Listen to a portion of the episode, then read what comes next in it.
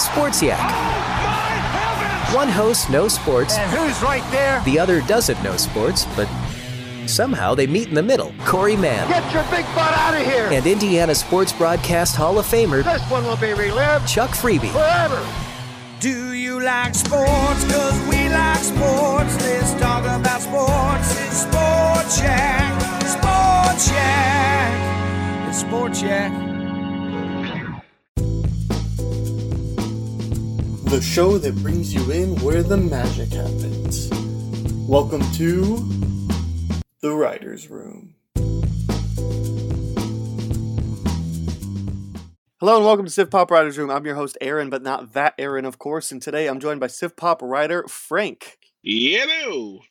Hey Frank, it's been a while since we've had you on, and uh, I'm really excited to have you on. But uh, for you listening at home, we write for SifPop dot com, providing you with movie reviews, best ever challenges, and other interesting movie-related articles. So make sure that you check out the website, website SifPop dot com to keep up with those. We have a great show for you this week. We're going to start off here in the pitch, which is now, so it's good that we're on schedule so far. Can't promise too much after that, especially with Frank on the show. We'll soon move to the coming attractions, where we'll give our thoughts on a movie that's coming out soon. We'll talk about Batman: Death in the Family. Uh, and then on to our SIF topic, which will be the uh, Tom Clancy, Jack Ryan movies. And we will explore the B-plot after that, answering a question that we had for the show. And we'll wrap up with a spin-off, a quick recommend, or warn from each one of us.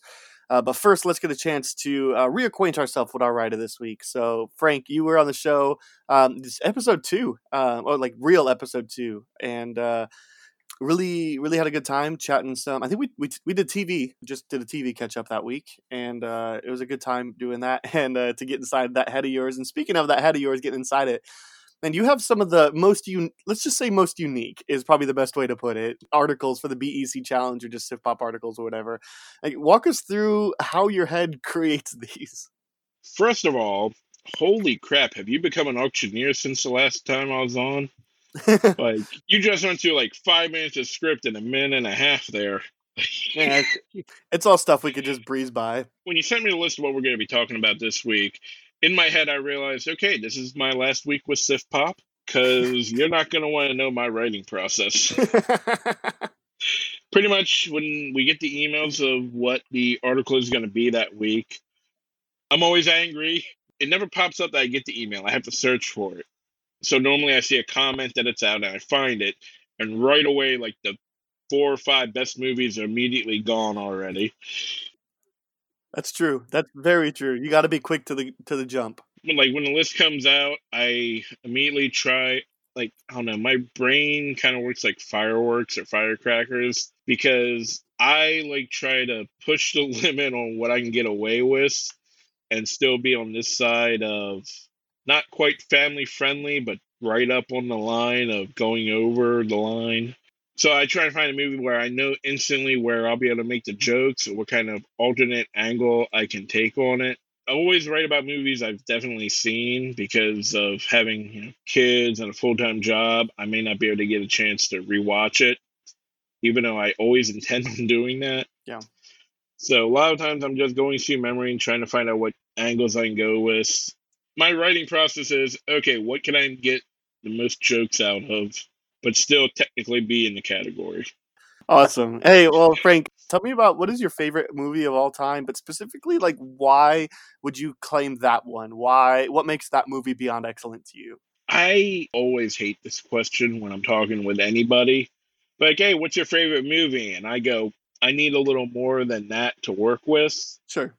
But I've started to settle in to where, like, I may not have a favorite movie. It depends on my mood. But I do have, like, my absolute go-tos, ones that I can never get tired of. And I got to settle with uh, the Back to the Future trilogy. Even the third one? Yeah. I don't know if I talked about this last time I'm on, but every time I talk about Back to the Future, to me, all three is just one long movie. Yeah, I get that. And I think that's kind of the way it's intended, unlike Star Wars movies. Yeah, like, that and the Matrix series I could watch, you know, in one sitting. Yeah. But Back to the Future, like, yeah, like, I'm rebuying it again on October twentieth when it comes out on four K U H D. Best Buy has a Steelbook collection. No, they don't pay me to plug that, but uh, Best Buy, give me money. You got to stop telling me about these things because I don't have the budget for that kind of stuff. Well, this past week, uh, Best Buy has a Steelbook for Whiplash four K. I know. It's on my list. I'll get it when it drops. Uh, I'll get it when it's, you know, ten or fifteen bucks. Well, the Steelbooks, yeah, they either sell movie. out or... Yeah, I know. That's why I just keep them on my list and, you know, just wait until they become a reasonable price because I'm not going to spend thirty-five bucks on a ten-year-old movie. Like, yeah, it's only twenty-seven ninety-nine plus tax. Yeah, but like... I really sound like a Best Buy spokesman. Yeah, if I'm going to spend twenty-seven ninety-nine on, on, I'm going to buy a Criterion collection or, you know, a, a new movie, right? I'm not going to buy a five-year-old movie that I already own. I don't I'm, own it on four K. I would but... be all about Criterion if they supported four K at this point. Well, I mean, most of them are like four K masters or two K masters on a on a Blu-ray disc. It's not the I same, know. But yeah, uh, they're they're pretty remarkable for, for just Blu-rays. But uh, anyway, let's uh, let's move on for a little bit. Yeah, I feel like I could talk about this stuff with you all the day. Yeah, and I think I do on Twitter with you quite a bit. But I got I got one random question for you, and I got to disclaimer this by Frank. Let's try to keep this as P G as possible. But have you ever sent the wrong text message to the wrong person? Like an intended text message to the wrong person? I have done that many a times. I really can't go into much more detail than that. I've never sent a wrong picture or video, so it's not that bad. I was not assuming it was that bad. Good. Maybe maybe I'm just a little bit more optimistic than most of the people that read the articles. I'll have to save those stories for SifPop After Dark. SifPop After Dark coming twenty twenty-one. I, I have a fun story about sending uh sending the wrong message to the wrong group of people. It was an accident though, so uh, I I used to not keep a passlock on my phone because my phone is always on me, and typically, like, kind of my philosophy is I shouldn't have anything on my phone that's like worth like that anybody can access, and you anything that's like buying things is typically passcode regarded, even fingerprint locked at some point. That's the way it used to be, and so when I mow, I wear basketball shorts, and you stick a phone in the basketball shorts, and especially a hot, sweaty day like in Iowa, then sometimes your leg makes motions on your phone for you. And uh, and that's what happened to me. And so uh, in the process of me mowing my my backyard, I was I was online dating at the time, which is how I met my wife. And uh, I was using this app, and I had it open recently because I was chatting with somebody. Uh, and I went to go mow the lawn. And Wait, I you had a dating pocket. app open recently? Yeah. Why do you still have the app if you're married? No, no, no, no. This was two years ago when, oh, I, when the story oh, oh. happened. I had it opened recently. It wasn't closed. And so mm. it managed to, I have an Android, so it managed to, like, you know, do that thing where you can select which, like, open app you want. And yeah. so it went back one. You know, it didn't send any messages to anybody. It didn't, you know, it didn't do anything, you know, really bad. It just copied my referral link. And then decided to go to open up Facebook Messenger and send that referral link to four different, two existing group chats. Both of them are for work. One of them is with the staff that I work with. One of them is with the college students that I work with.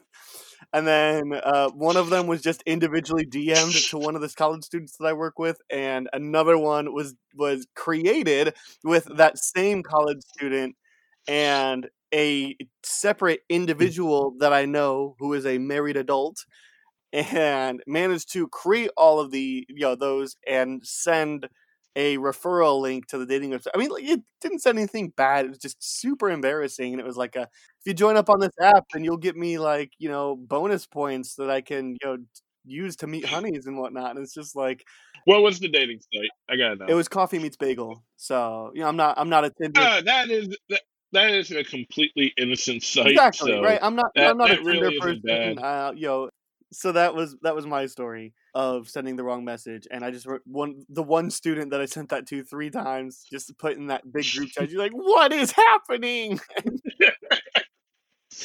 I had to, like, just apologize, and my coworker told me I should have just leaned into it, leaned into it, and just been like, I'm trying to get those bagel points, yo. Anyway. These bagels ain't gonna buy themselves. That's right, that's right. On that note, let's move on to the coming attraction. We'll be talking about Batman: Death in the Family here. The synopsis is that this is the very first interactive D C animated movie where you get to decide Jason Todd's fate. And so uh, that was the actual synopsis from IMDb. It doesn't really go into depth. This is the comic book uh, story arc. There's a two-part story arc called Death in the Family and then Under the Red Hood. I've talked uh, a lot about how Under the Red Hood is my favorite D C animated movie of all time and probably will always be. It's one of my favorite stories. Uh, for those of you that have played the Batman Arkham games, uh, the they have, have essentially modified or adapted the story to be um, Arkham Knight instead of Red Hood, but same story there. Uh, and so Jason Todd, it, it leads two comic book runs. One is Death in the Family. Jason Todd, who is the Robin after Dick Grayson, winds up uh, being killed by the Joker in uh, in the line of duty, and then is resurrected in the Lazarus Pit later and becomes the Red Hood and all that. And so that's kind of the um, the synopsis for this movie. I mean, sorry if that spoils things for you, but we're talking about, you know, a, an older comic book that's been por- portrayed several times already, and that's just kind of kind of where things go. Uh, this is this is the first time that D C is doing an interactive movie, and um, so that's special, but. You know, Frank, if this was going to be, I mean, this wouldn't be a theatrical release because this is, uh, you know, interactive, and I don't think you can do interactive in a theatrical manner. But let's just say hypothetically, this was a theatrical release and, you know, there was no COVID or anything like that. And so you still felt comfortable going to the theaters. How soon do you think you'd catch this? Do you think you'd try to go opening night? Do you think you would uh, wait to catch a matinee, pay a couple extra less bucks, or wait to rent it at home? Wait till it's on a streaming service you already pay for? Or are you just not interested in, see, in uh, checking this experience out?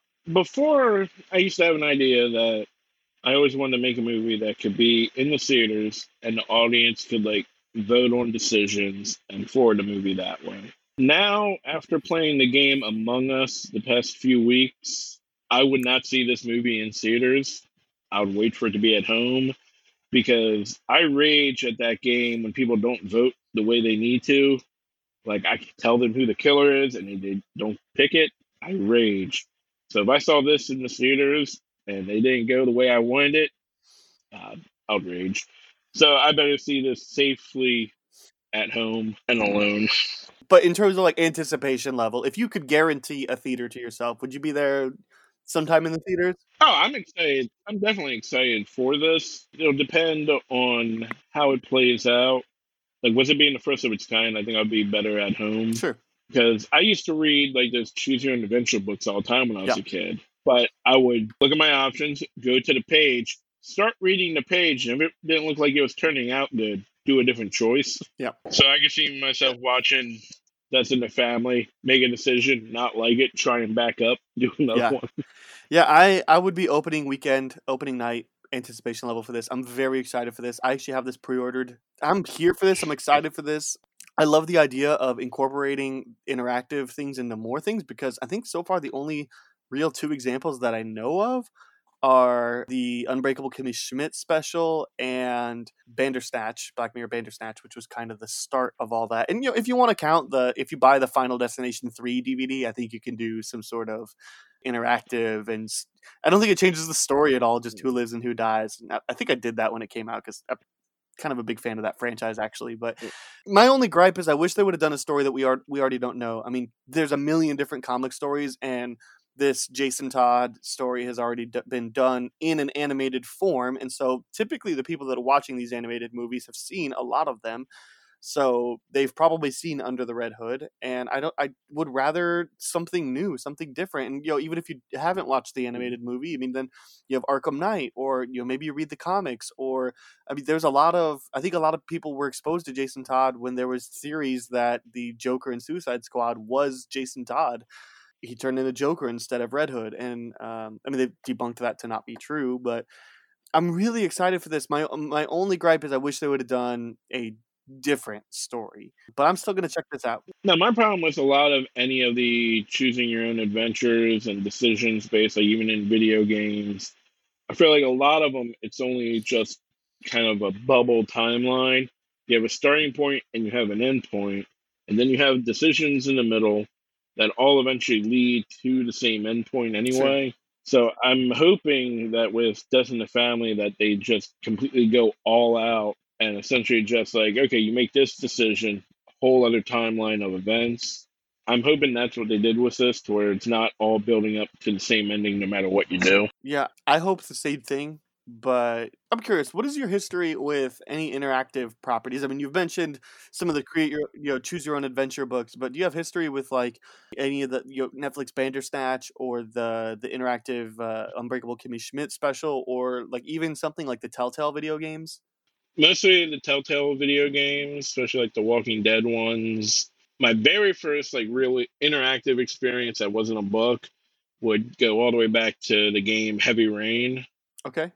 And that one is where I think it kind of set the bar for me for different endings, because I believe that one had, I think, twenty-seven different possible endings based on your decisions. Wow. Yeah, I know I've played a couple video games. I can't think of any that come to mind that give you a decision kind of halfway through that, you know, kind of determines the outcome of the game. Like I know Red Dead Redemption two is a popular recent example, but you're talking there's four possible endings for Arthur, and either way the ending is always the same, you know, once you start playing as John Marston. But you know, the ending is always, you know, it's only four options. I mean, that's not really a lot, and there's really only like one or two different decisions that affect that.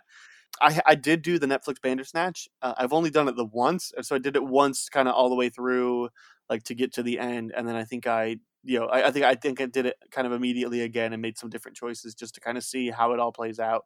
Um, I definitely was not that person who wanted to get every single possibility out there and try it all. Would definitely like to go back and do it at some point again. I the Netflix Kimmy Schmidt one has been on my list for forever. I just have not gotten around to it yet, and um, I'm I'm excited to. And then yeah, I've played the Telltale games. I've done the uh, the first season of The Walking Dead, the first season of the Batman. the the Game of Thrones one that they did, the Guardians of the Galaxy one that they did. In a similar way, I know it's not Telltale, but it's very similar style. Life mm. is Strange is one of my favorite ga- story-driven games. That game is just excellent. Another good Telltale game you should do, Back to the Future. I own that one, and it's because it was free with Xbox Games with Gold, so I own it. I just haven't gotten around to it. And then same with The Wolf Among Us and Batman Season two and The Walking Dead Season two. So, like, I'm definitely trying to get more, do more of them. But, there, I mean, there are time commitments. Yeah, and the Back to the Future one, I actually consider that to be, like, Back to the Future Part four to me. Okay. Like, it's really good, and I highly recommend it, just based on the story alone. Well, like I said, I think my only gripe here is just that it is a story that we've already seen, but that's not going to deter me from trying this new experience. I think they played it safe by going with a story that people already know and love. And, you know, I mean, I could think of, I mean, this would also work well with the Hush storyline, which I also know they just did an animated movie on that. Uh, I think this could be a really good one for Court of Owls, which they just announced that they're doing the Long Halloween Part one and two. Uh, coming out next year, twenty twenty-one. Uh, I think this could be a really interesting, you know, if they wanted to do just kind of a Riddler movie, or um, even, you know, incorporate Two-Face. I mean, even even do the anim like take the Arkham series and make it an animated movie instead, or at least like portions of it, and, you know, make it your decisions affect things. And, you know, I just, that's really all I have to say about this. I, like I said, I pre-ordered it. I'm going to check it out day one. And uh, I'm excited. Uh, th- by the way, I should note that this doesn't come out until October thirteenth, so it's not like this week that the episode launches that um, that it's coming out. It's it's closer to two weeks, but there's really nothing coming out this week. And then next week there's uh, something else that we'll be talking about. And so I just, instead of doing two in one and zero in the other, I just, you know, even it out. So it is two weeks before this comes out, practically. But uh, man, I've I've pre-ordered this. I'm excited. I, it'd be interesting if they did a. We're not going to do it, obviously, but. An interactive one where you're a young Bruce Wayne, and no matter what you do, your parents die at the end. Like, what should we do? Should we go to a play? Go see a movie? What movie? What should we do? No matter what, it ends with him getting capped in the alley. Watching everybody try to deter everything from getting Thomas and Martha killed in the alley, and either way, they always still get killed in an alley that night. It's like, let's go bowling, or let's, you know, we're going to do something really safe. Or we're going to stay in, but that night somebody happened to burgle the place. Like, so it sounds like we're both excited for this, um, kind of some different levels. Uh, with that in mind, let's move on to the SIF topic, where we talk about the Tom Clancy, Jack Ryan movies. And I got to specify Jack Ryan movies because this is relatively news to me. Um, there, just because I always forget about it, but there were two Tom Clancy books that were uh, adapted to movies. Uh, that were not part of, that did not contain this character Jack Ryan, and that is yeah. Op Center and Net Force, at least, you know, based off of his books, at least. But those aren't typically like some of his highly regarded books. And so, so the five Jack Ryan movies, uh, if you're unfamiliar with them, or you didn't even know they were a connected character, is The Hunt for Red October, Patriot Games, Clear and Present Danger, The Sum of All Fears, and Jack Ryan: Shadow Recruit. This is the same character that John Krasinski portrays in the Amazon T V series Jack Ryan, which we'll talk about briefly, but we really want to focus on the movies, and so here's a quick spoiler warning for these movies. I'm, I don't really know that anything I have to say is going to spoil anything, but you know, I can't speak for Frank, and you know, I can't speak for the way the discussion is going to go. So these these aren't necessarily movies that I don't know even it matters if you're spoiled, but we like to, the reason we're doing this Jack Ryan on this odd fifth Wednesday of the month is because uh, this week, Tom Clancy's Without Remorse was supposed to release. This is the John Clark origin story movie, um, which I found out recently has been in development since the book came out. Um, it's just finally actually going to come out. Uh, but because of COVID, I think kind of post-production wrapped up right around the time that COVID happened. And uh, you know, that kind of delayed the process. And then they pushed back the theatrical release date, and, I, and Amazon bought it. I don't know if that means they're going to release it straight on Prime or if they're going to do a theatrical and Prime side by side or something like that. But it's supposed to come out in February now. But that's not going to stop us from talking about the Jack Ryan movies. And Frank, I think you had a note to talk about for uh, Without Remorse, kind of life with COVID and stuff like that. Yeah, like like I said, COVID has like it delayed this movie. It's changed a lot of movies. I mean, Black Widow's delayed an entire year. Fast yep. and Furious nine, like everyone's pretty much every movie's delayed until next year. But yep. like I said, it's not stopping us from talking about it because you had this episode planned well in advance, right? And like even stuff like you know Wonder Woman, that's delayed. I think until December, November, probably it'll get delayed again. Christmas. But yeah, probably. But that hasn't stopped everything else around it. Like it hasn't stopped like the pop figures or the hot toys. Like you go to some Walmarts and they have Wonder Woman back to school supplies everywhere. Because even though the mm. movies got delayed, everything else that's been set in motion and planned and agreements, everything else is still moving forward as if the movie did come out. And I find that kind of hilarious. Like all the deals they made sure. to promote the movie are still going on, but you can't see the movie. Yeah, I guess I never thought about that, but yeah, that's interesting. I can only assume from a contractual standpoint, they didn't have like clauses on like, hey, if the movie gets delayed, then all this other stuff would stop. Everything else is just moving forward. And now recently, like it just got announced, I think today, that Tenet is going to be hitting uh, like four K and digital December fifteenth. Which okay. was it coming out in the original date of July anyway? I feel like yeah, that's pretty they're typical. Not they're not pushing the release. Well, and then frankly, I think partly because they probably didn't do as well in the box office as they wanted. Now they're going to try to get that Christmas crowd of everybody, and everybody that's wanted to go see it that doesn't want to go to theaters is going to buy that up day one. And I'm going to buy it up day one, even though I did see it in theaters. Well, and as we're also talking about uh, life with COVID stuff, you know, I, I have not yet mentioned that Frank got married since last time we had him on. And so congratulations, Frank. Oh, yeah. I've only been engaged for like thirteen years. So, I mean. Anyway, so yeah, let's move on to the Jack Ryan movies. Um, we'll start with um, The Hunt for Red. Well, first of all, I want to know, do you have any experience with Tom Clancy properties? Uh, ideally, other than the movies, but you know, the books, the games, um, anything like that. Do you have experience uh, with with the properties? Have not read the books. When I was a kid, I always wanted to play Rainbow Six because of that little airplane level demo that I saw. Never got to. I played a little bit of uh, Rainbow Six on the current consoles. But outside of the movies, no, not really. Okay, that's fair. I'm a big Tom Clancy fan. I got into him because of the games. I think the first Tom Clancy game I ever played was Splinter Cell. And I've played kind of off and on the Splinter Cells, uh, but I've played everyone since you know Conviction and on. Uh, I think I tried Double Agent a little bit. Um, and I tried the original a little bit, um, and I bought Chaos Theory recently since that one's supposed to be the best. But I love Conviction. I love Blacklist. I'm here for whatever they're going to put out. Um, I and at this point, I'll pretty much buy most things that have Tom Clancy's name on it, especially in a video game. You know, I I even you know, I bought The Division uh, when it came out, and it was I don't really like R P Gs, um, so I didn't play that one for terribly long. I played End War, which I thought was actually surprisingly pretty okay. Uh, it was very repetitive, but like.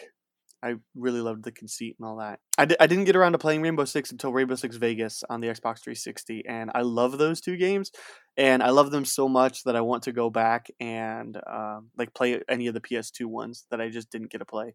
Um, so if there's any of those that are actually really worth playing, please let me know in the you know email me or tweet me or something like that to uh, to to let me know that yeah you don't play this one, but please, yeah, definitely pick up this one. And uh, there's a video game down the st- shop down the store that I think has a couple of them in stock. Uh, and I do play Rainbow Six Siege on the Xbox One quite a bit. Um, I really love that game. I think it's really special for being in the spirit of the original Rainbow Six book, which I did read the Rainbow Six book in high school after Vegas and Vegas two, uh, because I love that property so much. And the book is outstanding. And then I've talked about it several times recently, but since starting the podcast, I read Without Remorse because I knew the movie was coming out. And this is a story that I want to, so I'm trying to read the, the, they call it the Ryan verse, the John Clark, Jack Ryan books. Uh, I'm trying to read them at least up to Rainbow Six just at some point. So I've been kind of buying them off and on, but haven't read past that. But let's, uh, that's just kind of my experience with the Tom Clancy stuff. And so the first movie uh, that came out is The Hunt for Red October. This is actually a pretty quick turnaround from the book because the book was so well received when it first came out. This is the first published book in the Jack Ryan, you know, the Ryanverse. Um, this does not take place chronologically first, though, which is uh, interesting. We'll talk a little bit more about that later. But this is just uh, the first released book, and it did so well. Paramount immediately bought up the rights and uh, and produced this movie just a couple years later. And uh, the synopsis for this movie is that in November nineteen eighty-four, the Soviet Union's best submarine captain in their new sub violates orders and heads to the U S Is he trying to defect or start a war? Frank, Hunt for Red October. Do you like this movie? Love it? Hate it? Dislike it? Or think it's just okay?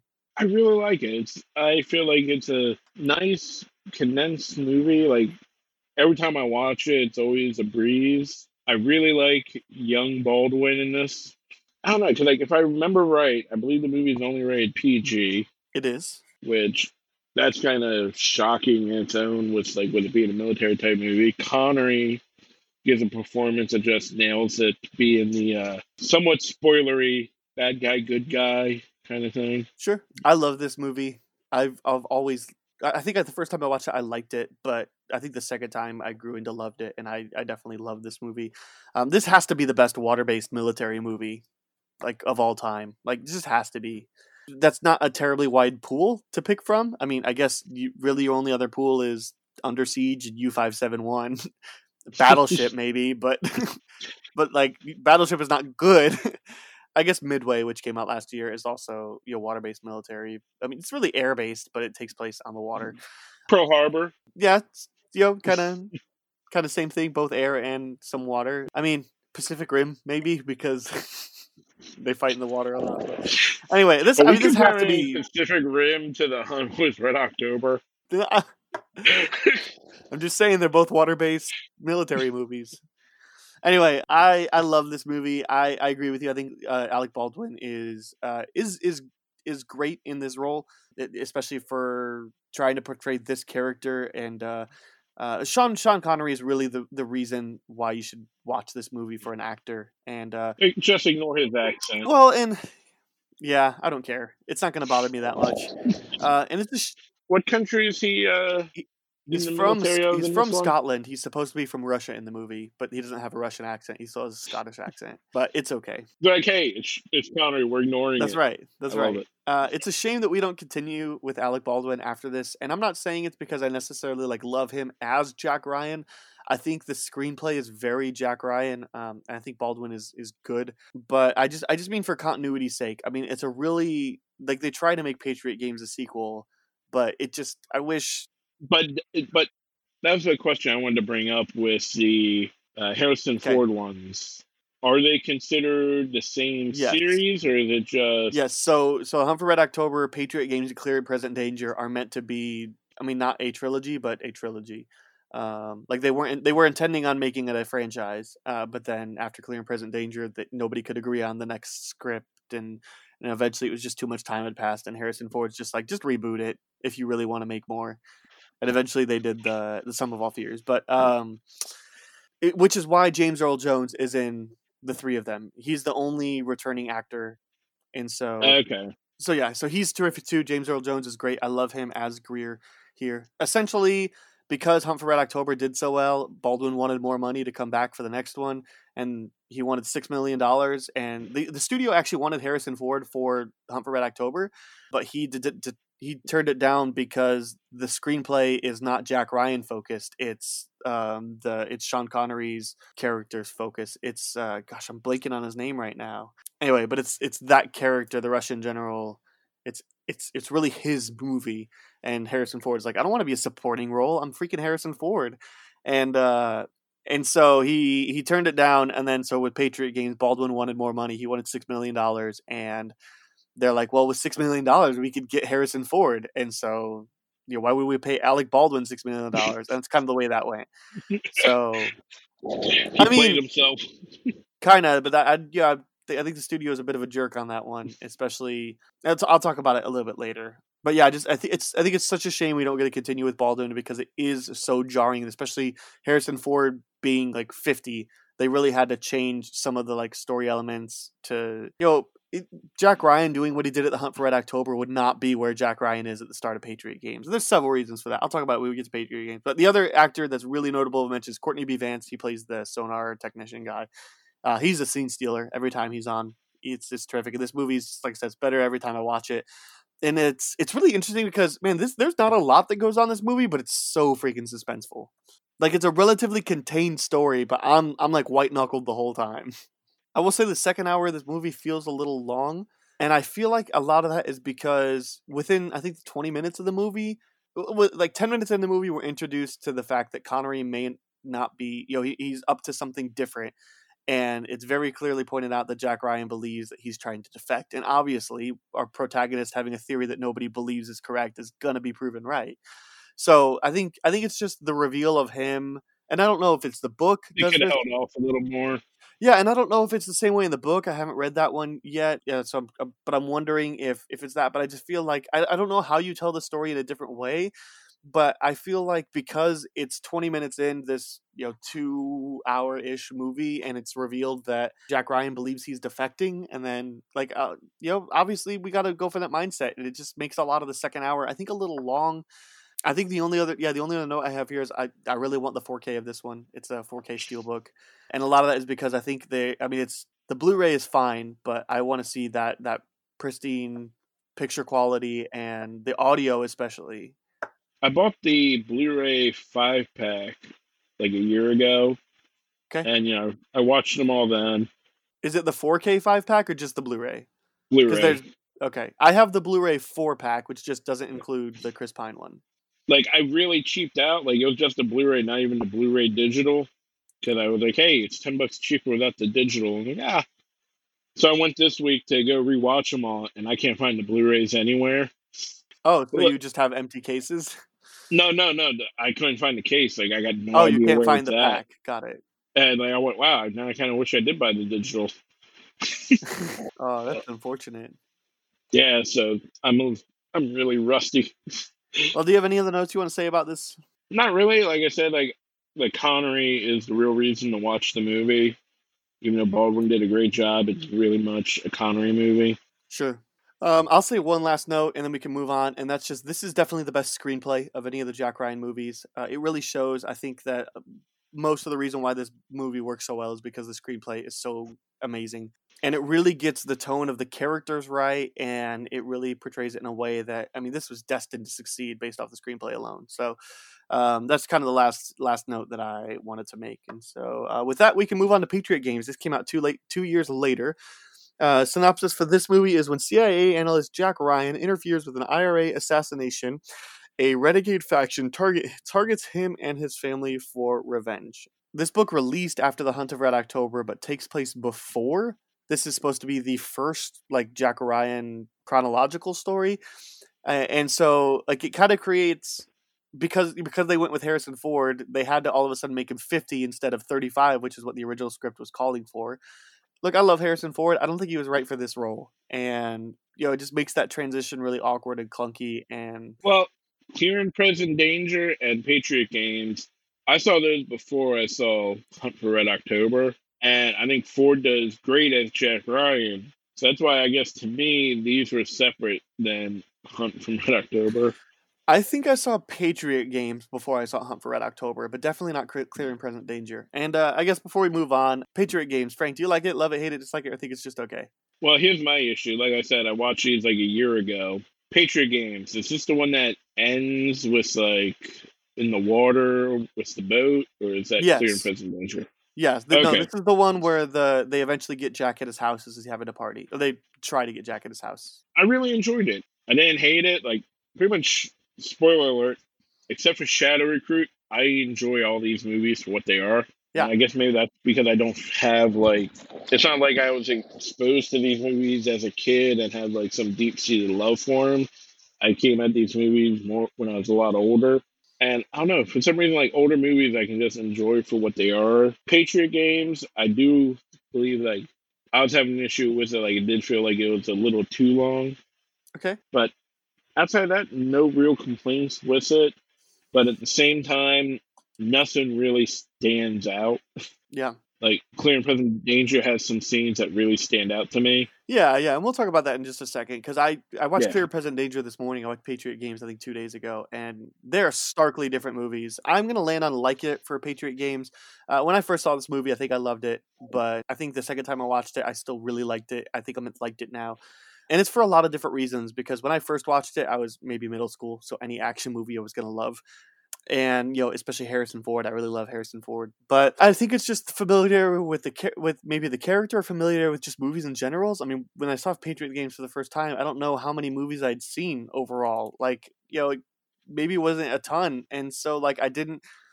I'm bored by this formula now, like, watching this time. Because here's...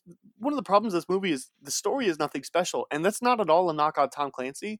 It's a knock on this the screenplay for this movie, because I'm, the story for Patriot Games is relatively this for my, you know, but that's just the overall story. But there's Tom Clancy really shines in the, the detail, the intricate. That's why Hunt for Red October is so good. And that screenplay is, is really good because it, because it understands the, the little things about this. I mean, this is, this just not a special story in any mean, in any sense of that phrase. Now I know we're going to talk about it later, but now don't, Do you, don't you think all these different stories would always do much better in a television format versus a movie format where they have to cut out so much to try and condense it? I do think that that would be that, that is the case, uh, and I will definitely talk about that later. But I think that if we didn't have the example of Hunt for Red October, then I would be more willing to, to accept that. But because Hunt for Red October is, I think, a very ideal screenplay adaptation, having not read the book, um, since I think that it showed, it is shown that it could do that so well, I think that Patriot Games has no excuse. But Hunt for Red October has, to me, has a much more simpler storyline. It's just, there's a sub, the guy driving it is defecting, his own guys don't know, then we have our team that's chasing them. That's kind of just... I think Patriot Games is a simpler story than that, at least the way the movie portrays it, because it's Jack Ryan stops an assassination. The people that he apprehended now want to kill him and his family. There you go. That's a lot simpler. There's a lot less character motivations, uh, intricacies there. So um, I think another big reason for this movie, and I, I'm going to talk about Harrison Ford. I wanted to, we're going to rank the actors that pr- played each person later. And I'm going to have to make a distinction here because um, like I said, Clear and Present Danger and Patriot Games, both very different, but here, in Patriot Games, Harrison Ford is playing Harrison Ford. He's not playing Jack Ryan. And it's really bothersome to me. Greer's the only character that really fits in this movie. Sean Bean is playing a stock bad guy. Well, There's... Sean Bean's Sean Bean. Right, right. But, like, we've seen Sean Bean be, you know, Ed Stark or, or Ned Stark or uh, Boromir. Yeah, I don't watch Lord of the Rings. Yeah, we've seen him be more intricate characters. And I get that in both of those examples I listed. He's good guys. But, like, you know, even Goldeneye, he's a little bit more layered of a... of a villain than he is in this. He's he, he's just playing stock bad guy in this movie. Uh, it's really yeah uninspired. And some of the action is directed a little cleverly. Specifically, there's a scene where um, there's a hitman out to get Jack Ryan, and he notices him in the uh, in the rearview mirror of a van as he's walking by. And so they're kind of playing a little like you know, that's shot a little cleverly. But I mean that's that's about it. The screenplay is nothing special. The direction is nothing special. None of the actors are anything special except for James Earl Jones. Now, one thing that always cracks me up with this series as a whole, Hunt for Red October, rated P G, Patriot Games, rated R, Clear and Present Danger is going to go for the thirteen rating. Yep. Clear and Present Danger, I read this in the trivia today, was actually rated R upon the initial M P A A decision, but then they appealed without actually editing anything and won the appeal. And I think a lot of that has to change too with, I think, I think because they had an older Jack Ryan, because it was a more physically violent movie, because of the subject matter, I think a lot of it, yeah, just turned. But I think P G thirteen would be the route to go with these. Although I think that honestly, John Clark would be more R-rated because he is a more R-rated character. And like you said, I think this movie is is not very long. It's only two hours. Yeah. But it feels a lot longer than that. And I really wish the first ninety minutes were shorter because not much happens in that first ninety minutes. And I wish that the last twenty-five minutes, which is that kind of defending himself at the house, were longer because that was the stuff that I really liked. Um, but then it wouldn't really be a Jack Ryan movie. And I mean, that's really what it all boils down to. Um, and it's it's almost, it's really weird that this movie gets gets going so fast and then immediately, like it doesn't even slow down. It just hits the brakes. Like within ten minutes, the assassination attempt has been made and and that's it. And then it takes, you know, an hour and a half after that for anything else to happen. And it's just like, you know, this could have easily been a ninety minute movie. No, I agree with you there. Uh, I still like this movie, but ten years ago, this would have been my go-to Jack Ryan movie. And now it is maybe second from the bottom. Um, I would pick nearly any of, definitely any from this era over Patriot Games. Uh, and that's all I have to say about that. Do you have any other final thoughts? I do not. All right. Well, then let's move on to Clear and Present Danger. Synopsis for this movie is uh, C I A al- analyst Jack Ryan is drawn into an illegal war fought by the U S government against a Colombian drug cartel. This came out two years after Patriot Games, so so far we're two years uh, from from each one, and this is kind of a miracle. I mean, because this is a long movie, it's got a lot of action set pieces. Yeah. The script is pretty in depth. I'm kind of I was really surprised that this only came out two years after. Well, it wouldn't surprise me if they were working on this script at the same time. Oh, I'm sure they would. They were, and man, nineteen ninety-four is repping my favorite year of movie history of all time. So mm-hmm. this is man, this is part of that conversation too, because I love this movie. This is uh, I I don't I don't think I'm quite as fond of it as Hunt for Red October, but uh, it's close, and uh, I think I like this movie more than most people. I think this movie's really good. What do you think, Frank? Right, out of all the action set pieces for Clear and Present Danger, which one stands out the most to you? It's got to be the car scene uh, with the transport. Yep. Right. And you know, yep, and that's like and that's that. Not to say that any of the stuff with John Clark's team is not bad either. But that, that transport getting pinned in the out, I mean, that's intense stuff. Yeah, like when I think of Jack Ryan, that's the first thing I think about. Well, maybe John Krasinski might be now, but before sure. Movie wise, that scene, it's intense. I love it. Like I think out of the entire series, that may be like the best shot sequence in it. It just it draws you right into the action. Sure. So do you like it? Love it? Kind of where do you fall on how much you like, how much you appreciate this movie? I would have, I might say it might be my number two. So far. Overall, I'll give it my number two. Out of so far, I might make it my number one. Just slightly edging That's... out Red October. Okay. Honestly, give me the choice. Pick pick which one I'm, I'm going to watch. I might pick Clear and Present Danger before, but that's just because, you know, the action set pieces where Hunt for Red October really only has the one. And Clear and Present Danger is a lot more complex of a story than Hunt for Red October. So I, I might choose to pick that on, but Hunt for Red October, I think, is still the better movie. And this, man, like I said, this is a serious increase in Harrison Ford's performance because he feels like Jack Ryan in this movie. You know, like I said, he was playing Harrison Ford in Patriot Games. He's playing Jack Ryan in this movie.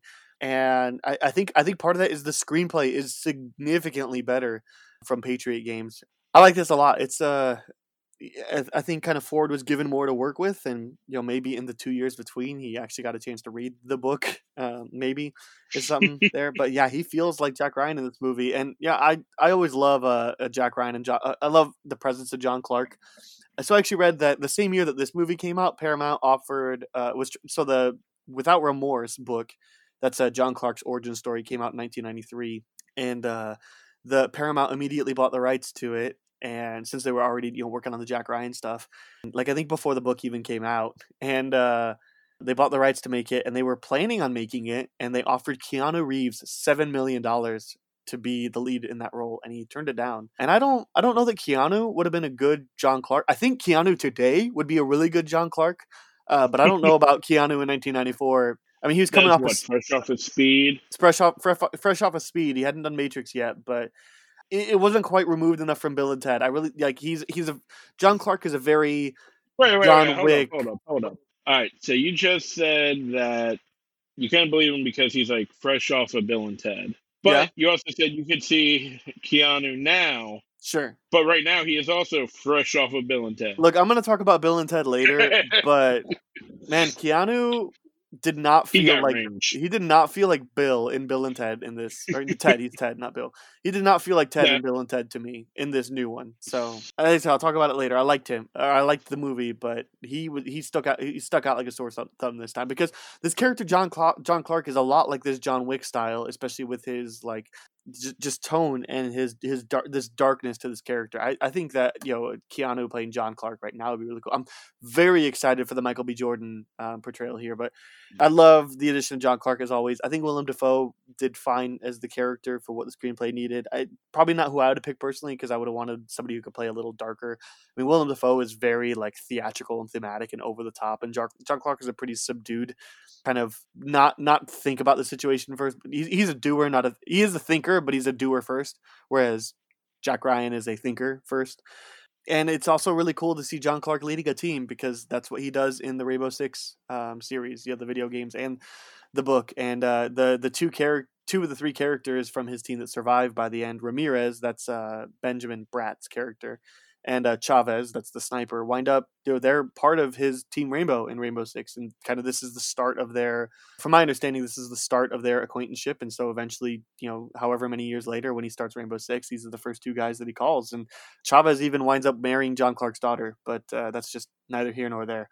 The story in this movie is just excellent. It's, uh, like I said, it's probably the, it might, it might be the most watchable Jack Ryan movie. Everybody's given pretty stellar performances uh, just across the board. There's there's that really amazing moment at the end. By the way, if you haven't seen this movie, please don't watch a trailer before because it spoils a really great moment in the end. And so, you know, if you if you're in your podcast player, then skip ahead fifteen seconds. Um, if you've seen the or if you don't care, if you've seen the movie, like there's that really great moment at the end where he just goes, "How dare you, Jack, for coming?" He's like, "How dare you, sir?"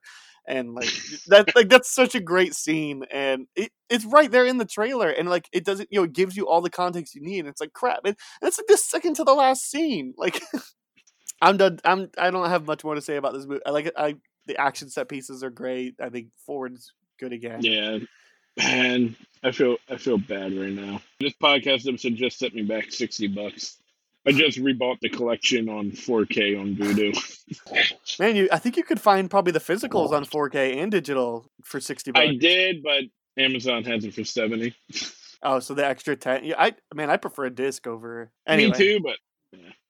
I would have paid the extra ten bucks to also get a disc. Anyway, look, you know, good for you. You got some good movies that you can can watch again. And I can't lose them again. That's right. All right, man, let's do it. Let's move on to The Sum of All Fears. This is an interesting one. This came out in two thousand two, so this is uh, eight years after Clear and Present Danger. Like I said, they were trying to decide on what movie they were going to do next, and at some point they were going to do The Cardinal and the Kremlin, but they decided that one would re- be really hard to adapt. And uh, I think eventually they settled on doing The Sum of All Fears, but by that point they couldn't the nobody could agree on which screenplay they wanted to use, and by that point Harrison Ford was sixty or whatever, and they were just like, look, just just reboot it. Um so this is separate. This is a reboot. This is his origin story with Ben Affleck as Jack Ryan, and this is a C I A analyst. Jack Ryan must stop the plans of a neo-Nazi faction that threatens to induce a catastrophic conflict between the United States and Russia's presidents by detonating a nuclear weapon at a football game in Baltimore, Maryland. Which, wow, that synopsis, I just took that straight off of uh, IMDb. That is the whole movie. Like, that isn't even like a tease. This is my third watch. I did not like it at all initially, and then I thought it was okay the second time, and now I think I kind of really like this movie. What do you think, Frank? I loved it when it came out, and I still love it. It's my number one. Interesting. It's going to be a fun conversation then. I've always been a fan of Affleck. I'm not afraid to admit it. Same. But yeah, this is the movie where it introduced me to Jack Ryan, the character okay. in general. I don't know anything about the books at the time. I know a little bit more about the books, but at the time when this came out, I was like sixteen. It was an action movie, had Affleck. To me, it did something that not a lot of action movies were doing. This is going to be a spoiler alert.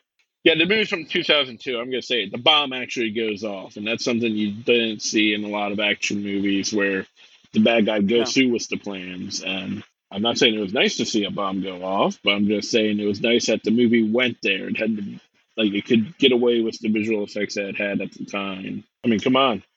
We have one of our favorite movie presidents in it. That's right, James Cromwell. I think it'll be hard for me to come up with something that I didn't like about the movie. But like you said, you saw it first time, you didn't like it. It appears that the movie's grown on you a little bit. So your first time watching it, what did you not like? I thought it was slow and boring, and I didn't particularly care about any of the characters, especially the, the girlfriend, or really anybody except for Ben Affleck and uh, Morgan Freeman. I thought the movie was, took a long time to get going. I still don't think it necessarily to this day does the great job of, on a first watch, kind of portraying who is who and and they're doing what in this movie. But yeah, I, I just I just thought this is about as okay as movie gets, as movies get. Uh, and then I watched it again when I bought the four pack, which I just bought because I hadn't I had owned Red October at that point, but I hadn't owned Patriot Games, Clear and Present Danger, and the four pack was like twenty bucks for just the Blu-rays. I was just like, you know, I'm just gonna watch all these, and that includes Sum of All Fears. I was like, you know, I like this more, but it's still just okay. Uh, but I really like this movie this time. I still think there's a lot of things that don't work. I think, I think there's no reason why this movie couldn't have been Affleck already established, and the the the person that he's with, the girl, couldn't like they couldn't have already been married. Like they're not, he's not that young that it's inconceivable or anything like that. Mm-hmm. Like there's there's just no reason why they couldn't have have already had him be established like he is in when this book yeah. takes place. I know, but I kind of look at it against the movies of the time, with it being the early two thousands then. Every action movie needed to be more of a average Joe getting thrown into an extraordinary situation. It also needed to have the humorous moments of every other action movie at the time. Yeah, that's just how movies were back then, and I feel old. I remember when this movie came out, I, I got this homeroom class in middle school where you were supposed to like read for homeroom. And like that was always the high school route, is you're supposed to read on Tuesdays and Thursdays, and on Monday, Wednesday, Friday, you could read or work on homework, but you're still supposed to be silent. Half the teachers obeyed that, half of them didn't. And uh, my freshman year, I got that teacher that was a stickler about the rules. And so I rented this book from our school's library, and I liked it, but it's a thick book and I'm a pretty slow reader. At least I, w- I was a very slow reader at that point. Um, so I asked my mom to pick up the book for me. And I don't think I ever got more than one hundred pages in. But, uh, you know, now that I'm re- reading the rest of them, and I think I can tolerate things that are a little bit, you know, quite this dense. I I think I'm really going to enjoy it this time around. I love Affleck in this role. I think he's great. I think he's a, a terrific cast. Like, I'll be honest, once we're done with this, I'm going to go rewatch it. There you go. Yeah, uh, I I really like him in this role. Uh, I don't particularly like Liev Schreiber as uh as John Clark. Oh wait, Liev Schreiber is playing John Clark. Yeah, and you said he was like he was in Russia, which is the Rainbow Six guy. Yeah, yeah, yeah. Okay, that just clicked for some reason. Yeah, but I just I don't particularly like him in this role. I don't think he's anything special. He's he's a pretty stock character, and even then, I just don't. He's not a likable guy to me. Um, and there's nothing he's done to do that. I mean, maybe it's because my only exposure to him has been. Uh, He's always been the a-hole. Well, it's, it's only been Scream... Scream. Th- I saw Scream... I think I, I saw Scream two before I saw Scream three, but I didn't recognize him until Scream three. Like, it was one of those situations where it came on when I popped in Scream three. I was like, who is that guy? And I rewatched Scream two. I was like, oh, it's right there. Like, obviously. Every time I see him in a movie, I just assume he's the bad guy or an a-hole. Well, and he's, yeah, and Sabretooth and all that. It's just, I don't know. And, like, John Clark is not necessarily... Like, he's a guy you want to root for, but he's not necessarily a good guy. So maybe he was cast off. Has some pretty incredibly shocking moments, even for a third watch, specifically the nuke going off. Although it does cause a lot of problems because, like, that was a nuclear bomb, right? Yeah. Okay. Jack Ryan was in the helicopter in the shockwave of that. Like, he would have definitely been exposed to radiation that would have killed him in a week, right? Definitely. And there's no mention of that. This time, the two hours felt pretty brisk. Uh, it definitely feels like a large book that's condensed down to the bare, bare bones, and it kind of suffers for it. And this is this is the perfect example of why Jack Ryan should be a T V series rather than a movie. You know, that's a good idea. You should pitch it to somebody. I'll call John Krasinski tomorrow.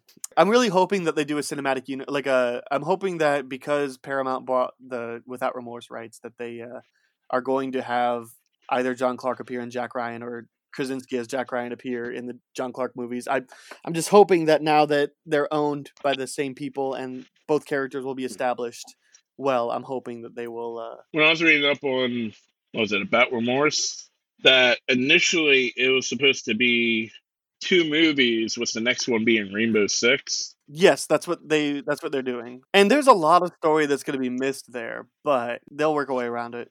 Or maybe if the movie is received well and does well enough on Amazon, maybe they might shift Rainbow Six to be a companion series to Jack Ryan. Dude, I I have said so often that I think Rainbow Six would work really well as a miniseries, especially for something like H B O. It's not overly complex, but it's got a lot of movements. There's a lot of story in that book, and it's it's excellent. And because of the nature of the book, like, you really need to spend time with the characters to love them, to want to root for them. Otherwise, it would be very easy for them to become stock characters. So I think a miniseries would be perfect, I, or even just start it off as a T V series and, you know, just keep stories going after where the book ends. There's no Rainbow Six book sequel, but that doesn't mean that there can't be more that are still based off of the foundation of what the book gave us. And anyway, um, the last note I had about Sum of All Fears was I was really shocked watching it this time, especially watching it just a couple days after The Hunt for Red October. This is essentially the same movie. This is a Jack Ryan kind of intro, and you have a, a big bad guy who is actually good. You know, the Russian president, and then the uh, uh, Sean Connery character in The Hunt for Red October. Most of the conflict is out of fear of assuming what the other side might do. Uh, Jack Ryan has the same arc. He starts at a nobody. He gets brought into a meeting. He makes a bold statement. He gets mostly written off at the end, and then single-handedly fa- uh, facilitates and negotiates a standoff that saves humanity and saves the American and Russian relationship. Like, this is essentially the same exact movie, and that that surprised me. Anyway, do you have anything else you want to say? I know you like this movie more than I do. I like and it though. No, I really do. Think that uh, I think that about sums it up. All right, then let's finally get to the dreaded Jack Ryan Shadow Recruit. All right, all right, I got to start off with this one, Jack Ryan Shadow Recruit. I got nothing to say. Like, nothing to say because you hadn't seen it, or because if your mama doesn't, if if you don't have anything nice to say, don't say anything nice at all. I haven't seen it in probably about six years. Okay. I've kind of just written the movie off as quickly as it came out. I just wanted to see some Captain Dude, Kirk. Look, I, I'm pretty sure that what you're telling me right now is literally everybody's experience with this movie. So, synopsis here is Jack Ryan, a young covert C I A analyst, uncovers a Russian plot to crash U S economy with a terrorist attack. Isn't that Sum of All Fears? Yes, yes, it is. This is the first non-book based Jack Ryan movie, and gosh, this movie shows. This is where they messed up. I am on the low side of this movie's just okay. You know, whereas I think Patriot Games, I'm on like the high side of it's okay. Maybe or the low side, I liked it somewhere around there. I'm on the low side of this movie's okay. I don't, I I probably, maybe I'm even in don't like it. I'm not in hate it. And and here's why. This movie is not bad. It's very forgettable. That's the way I would describe this. This is not a bad movie, but there is nothing special. This is very forgettable. This is not as smart or as true to Jack Ryan. This is a stock spy movie. There is no reason for this to be labeled Jack Ryan. This could have just been called Shadow Recruit.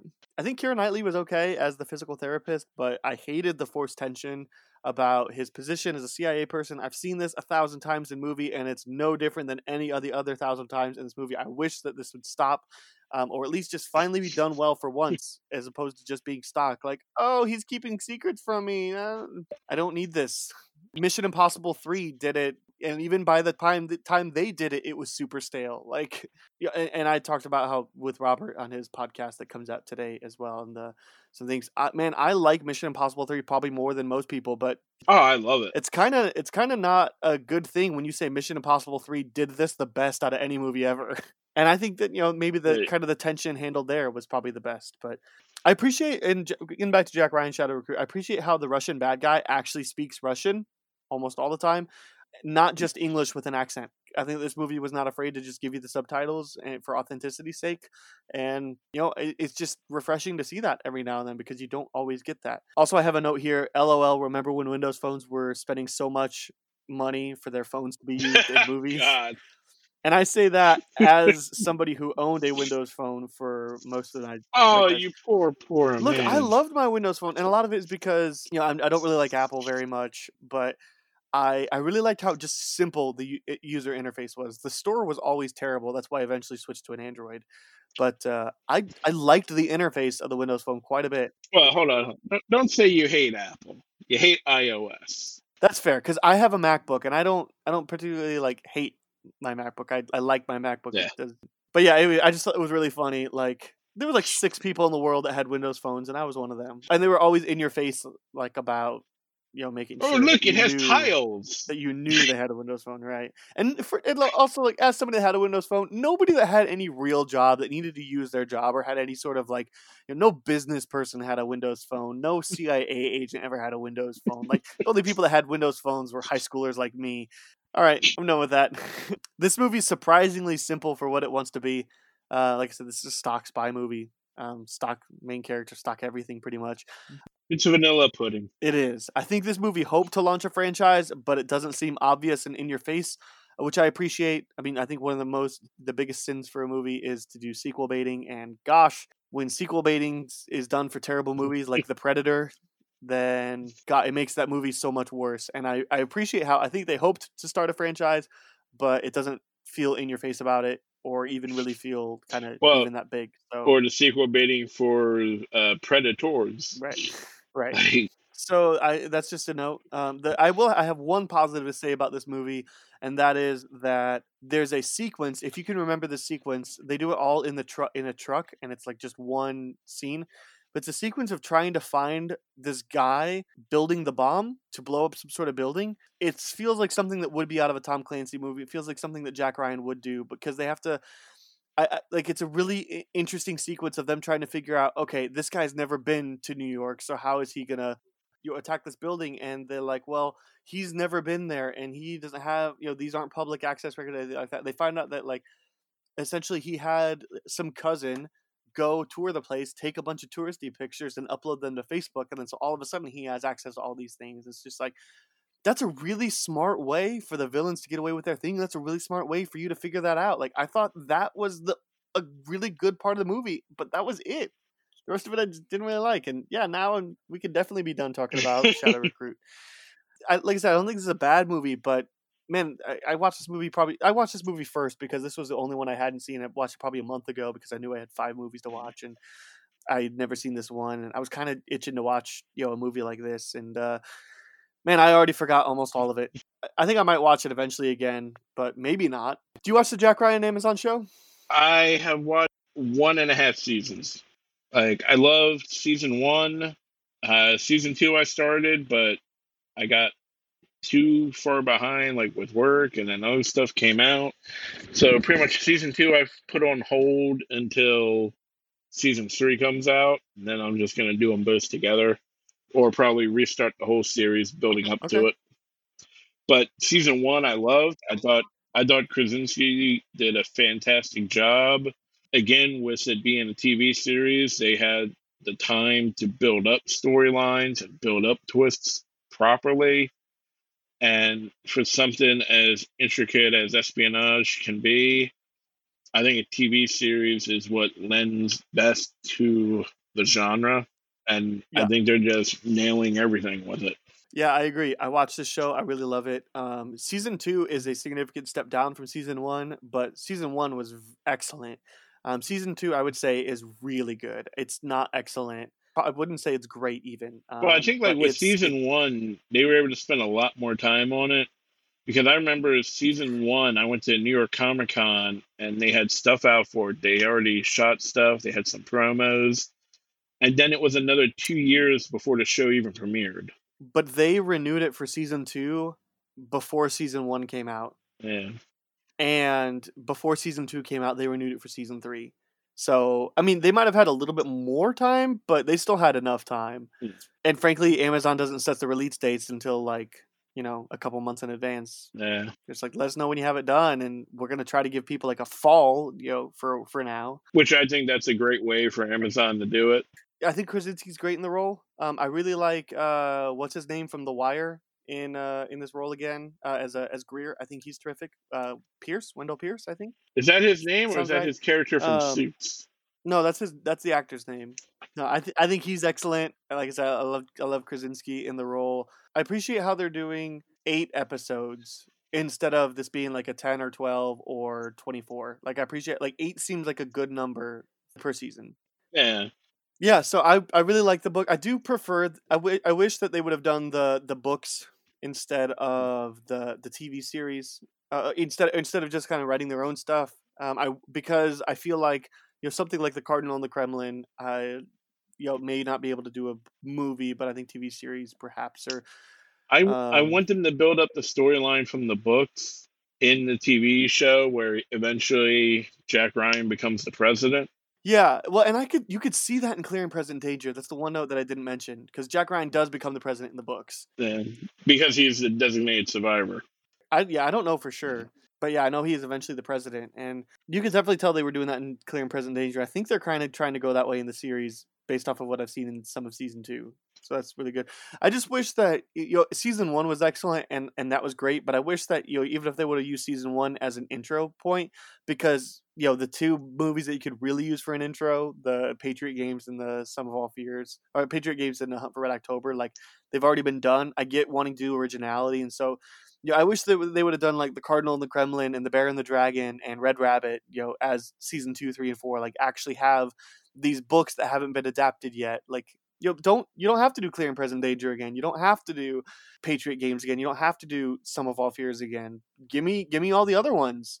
Yeah, I guess I guess I just wish it would kind of go in that direction. But, you know, at least they're writing it to where it feels like Jack Ryan as opposed to Shadow Recruit.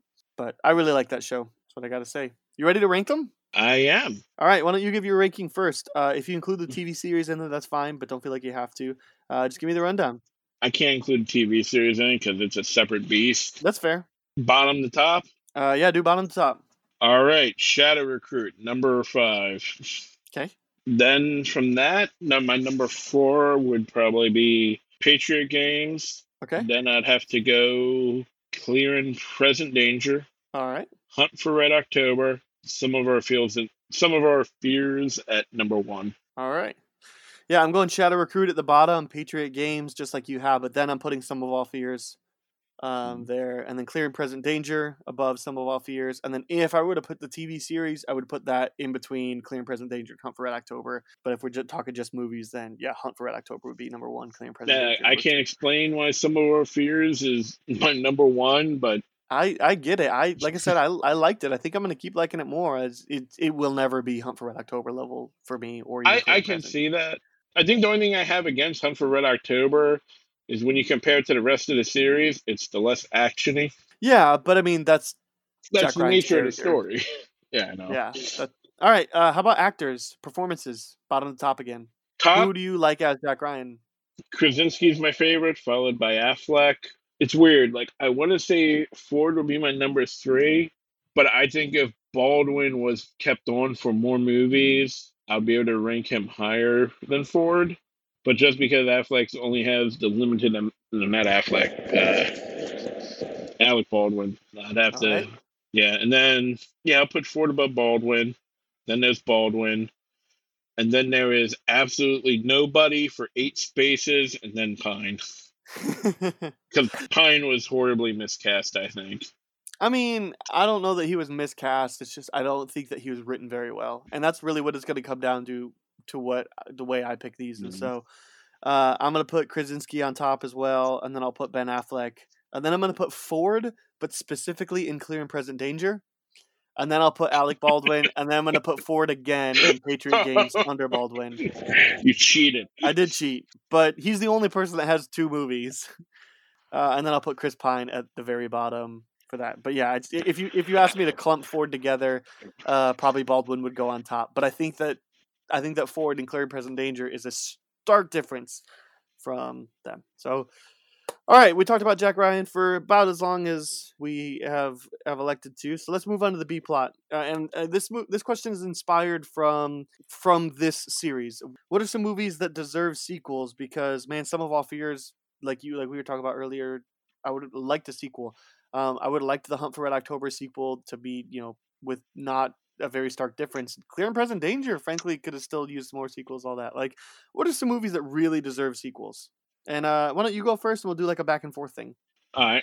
I'm going to cheat, but I'm going with Source Code. All right. Well, how is that a cheat? Because I've said it before, and I know you kind of have it on your list, but uh, that's a movie I'm passionate about, that they could very easily keep recycling the same formula.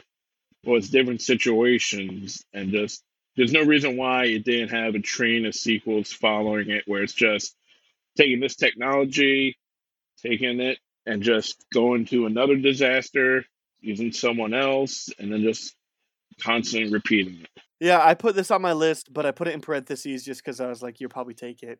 uh, man, Source Code is excellent. And I think I think people didn't see it because marketing, because they were just like, oh, like this looks like a kind of interesting concept. Oh, then like when it like, came out, I want to say that's a Lionsgate movie. I think so. And back then, like they were putting all their focus on the Saw series. So yeah. Lionsgate, I don't, really don't think could have put fair marketing in it. Now, I think had like another studio put out the exact same movie, we would have got the sequels. Sure. All right, I'm going to kick us kick us off with the obvious, The Nice Guys. It's a movie that deserves a sequel, and uh, yeah, I love it. I was I had this conversation with Robert on his podcast that came out today about like if you could fantasy cast, uh, recast any movie and, you know, release it today, what would you do? And I about said I want to do everything exactly the same with The Nice Guys and re-release it today, because word of mouth has gotten around, and I feel like, you know, you could you could promote it better, keep it in theaters for lo- for longer than the like three week run that it had. Like, I think if The Nice Guys released again today, that there would be enough support that they would greenlight a, a sequel. But um, obviously, I didn't say that as my answer. I didn't even mention it to Robert. But I really thought about saying I want to do The Nice Guys, but do everything the exact same. Uh, this movie needs deserves a sequel. If they ever do a Nice Guys sequel, the only thing I want is I want Joe Pesci. Okay. I just want him added. I'll tell Shane Black. You got another one for me? Another movie that should get a sequel. Would it be a cheat if I do a sequel but as a television show? No, I don't think so at all. Back to the Future. Okay, do you want this animated, like that really crappy one that came along with that? Because I have the Back to the Future Complete Adventures, and I tried to watch that animated show, and it is awful. Well, it was a Saturday morning cartoon meant to educate, I believe. It's bad. But no, I did. I want a Back to the Future T V series that I already have a full idea fleshed out for it. Okay. I tweeted out that I had an idea for a Back to the Future T V series. I threw it out there, and everyone said, no, it's horrible. And then I would D M them my actual idea, and it turns them around completely. Okay. So I'm throwing that out in the universe. All I right. want my Back to the Future series. There you go. I'm going to pick Alita Battle Angel because this is a movie that does really well at world building, and I want to live more in this world. And I, I mean, I, I feel like people on Twitter that are clamoring for, man, this, this movie is really good. It deserves a sequel, but like, I am not one of those fanatics on Twitter. Hey, did it sequel baiting? Yeah, it is. It did sequel bait. Uh, there are so many like stan accounts for Alita Battle Angel that are literally just like created to just pester people about making an Alita sequel. And so anytime I M D B will say something like, what's a sequel to a movie you really want? There's like fifty accounts that go to a, a like that just go tweet Alita Battle Angel. Like I'm, I'm not that passionate about it, but I definitely really want a sequel to this. I think that the first movie was flawed. Vastly flawed. But I think that it set up a really interesting world. It set up characters I care about, and I think that they can learn from their mistakes. You got another one for me, Frank? I had one, and then I lost it. And this is the last time I was on the show.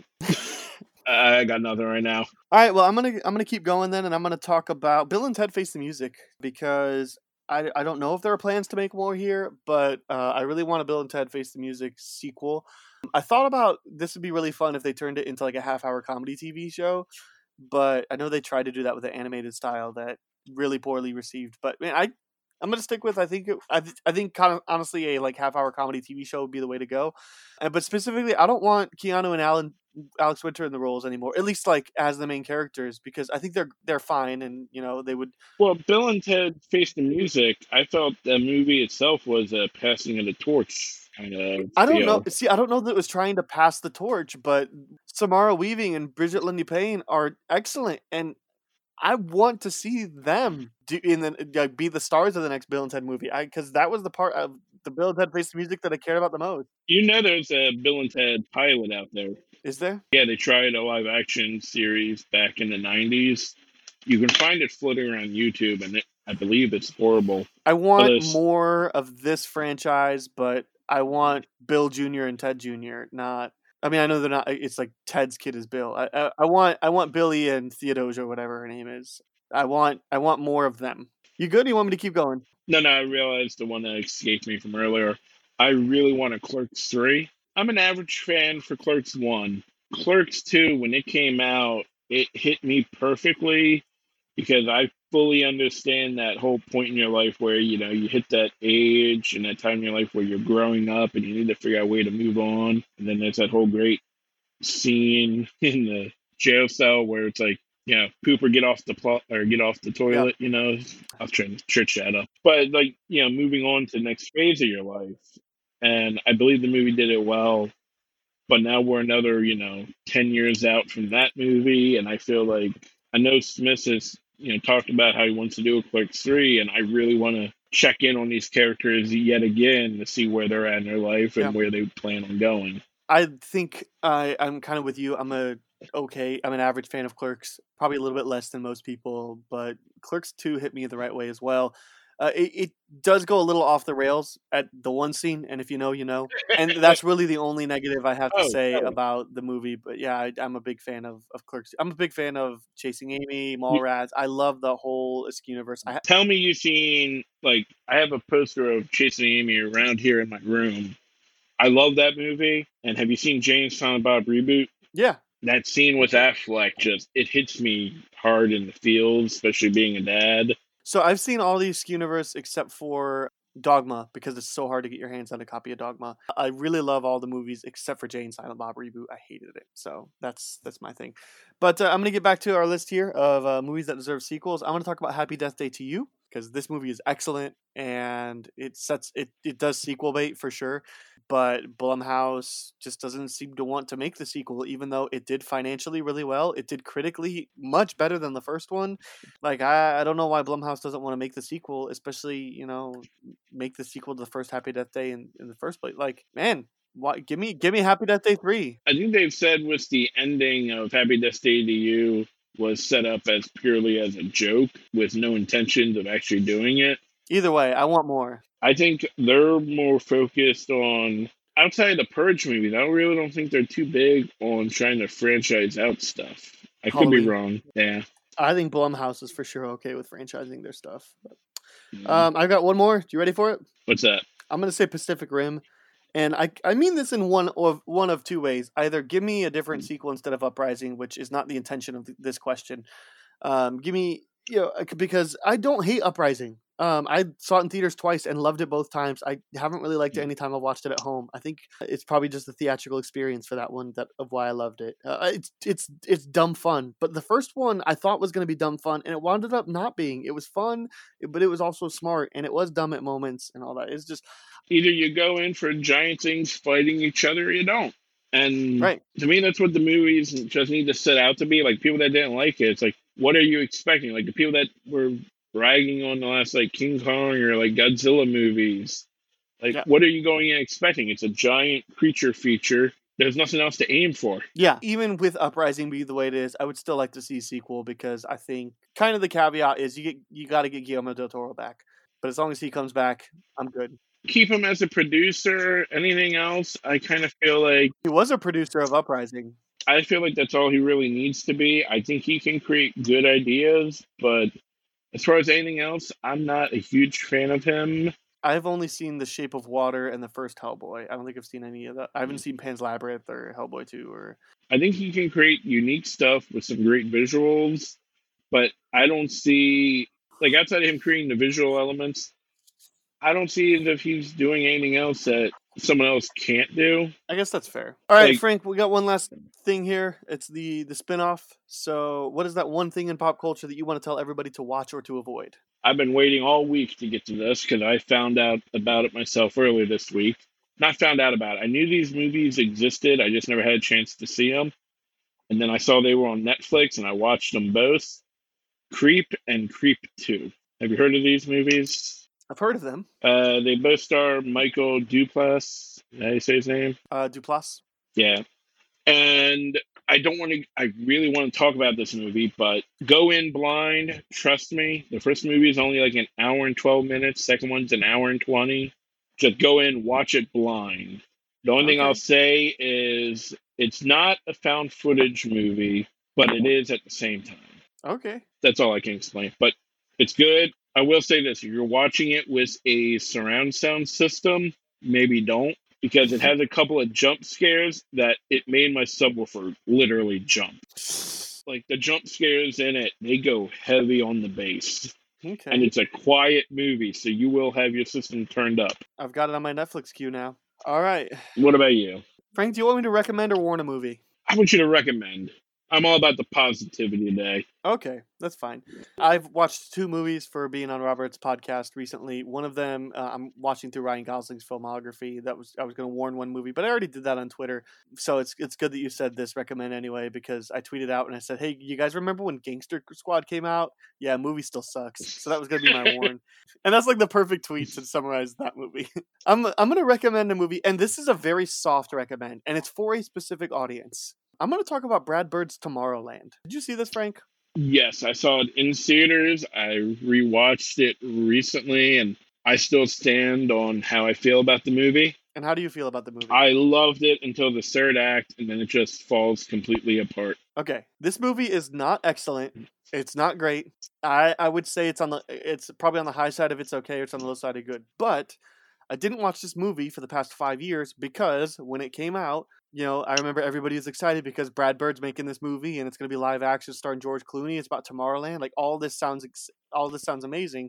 And then all of a sudden, I remember all the critics were essentially just saying, hey, it is possible for Brad Bird, Brad Bird to make a bad movie. Like, visually, it's great. Everything else is great. But just that ending, it didn't sit right with me. And that's that's totally fair. I mean, it happens. I talked about it more with Robert on the podcast that launches today. So if you're interested, check out that. But here's who I am not recommending this movie to, is anybody who has already seen it.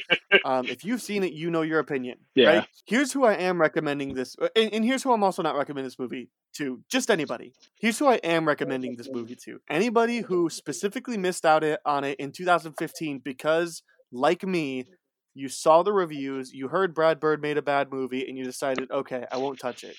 That's who I'm recommending this movie to. It's specifically that audience of people that missed out on it because of its initial reputation. Look, it's not great. It's maybe high side of okay or low side I liked it, but visually it's really attractive. Uh, George Clooney is having some fun. You know, there's there's a lot worse you can do. Yeah, I agree with you there, and I think that's so fair. But with that in mind, that's a wrap. So a quick reminder that SifPop Writers Room is part of the Studio D N A Network. You can check out other great shows at studio d n a dot media. And if you're interested in writing for sif pop dot com or you want to get in contact with us, maybe send us a question to explore during the B-plot, then email us here at writers room at sif pop dot com.